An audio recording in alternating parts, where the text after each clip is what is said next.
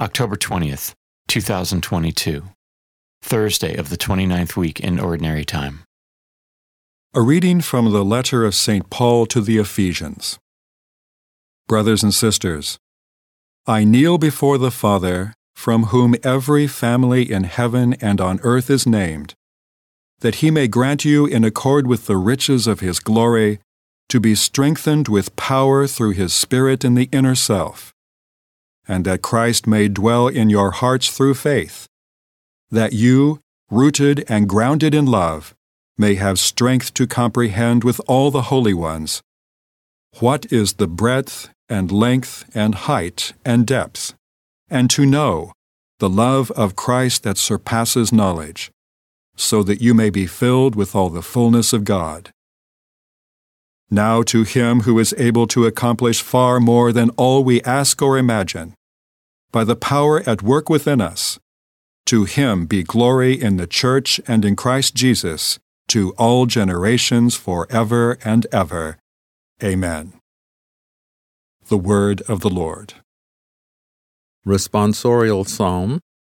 The response is The earth is full of the goodness of the Lord.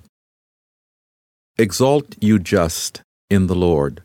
Praise from the upright is fitting. Give thanks to the Lord on the harp. With the ten stringed lyre, chant his praises. The earth is full of the goodness of the Lord. For upright is the word of the Lord, and all his works are trustworthy. He loves justice and right. Of the kindness of the Lord, the earth is full. The earth is full of the goodness of the Lord. But the plan of the Lord stands forever, the design of his heart through all generations. Blessed the nation whose God is the Lord, the people he has chosen for his own inheritance. The earth is full of the goodness of the Lord. But see, the eyes of the Lord are upon those who fear him, upon those who hope for his kindness to deliver them from death and preserve them in spite of famine. The earth is full of the goodness of the Lord. A reading from the Holy Gospel according to Luke. Jesus said to his disciples, I have come to set the earth on fire, and how I wish it were already blazing. There is a baptism with which I must be baptized, and how great is my strength until it is accomplished. Do you think that I have come to establish peace on the earth? No, I tell you, but rather division.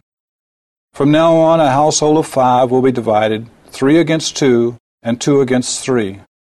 A father will be divided against his son, and a son against his father. A mother against her daughter, and a daughter against her mother.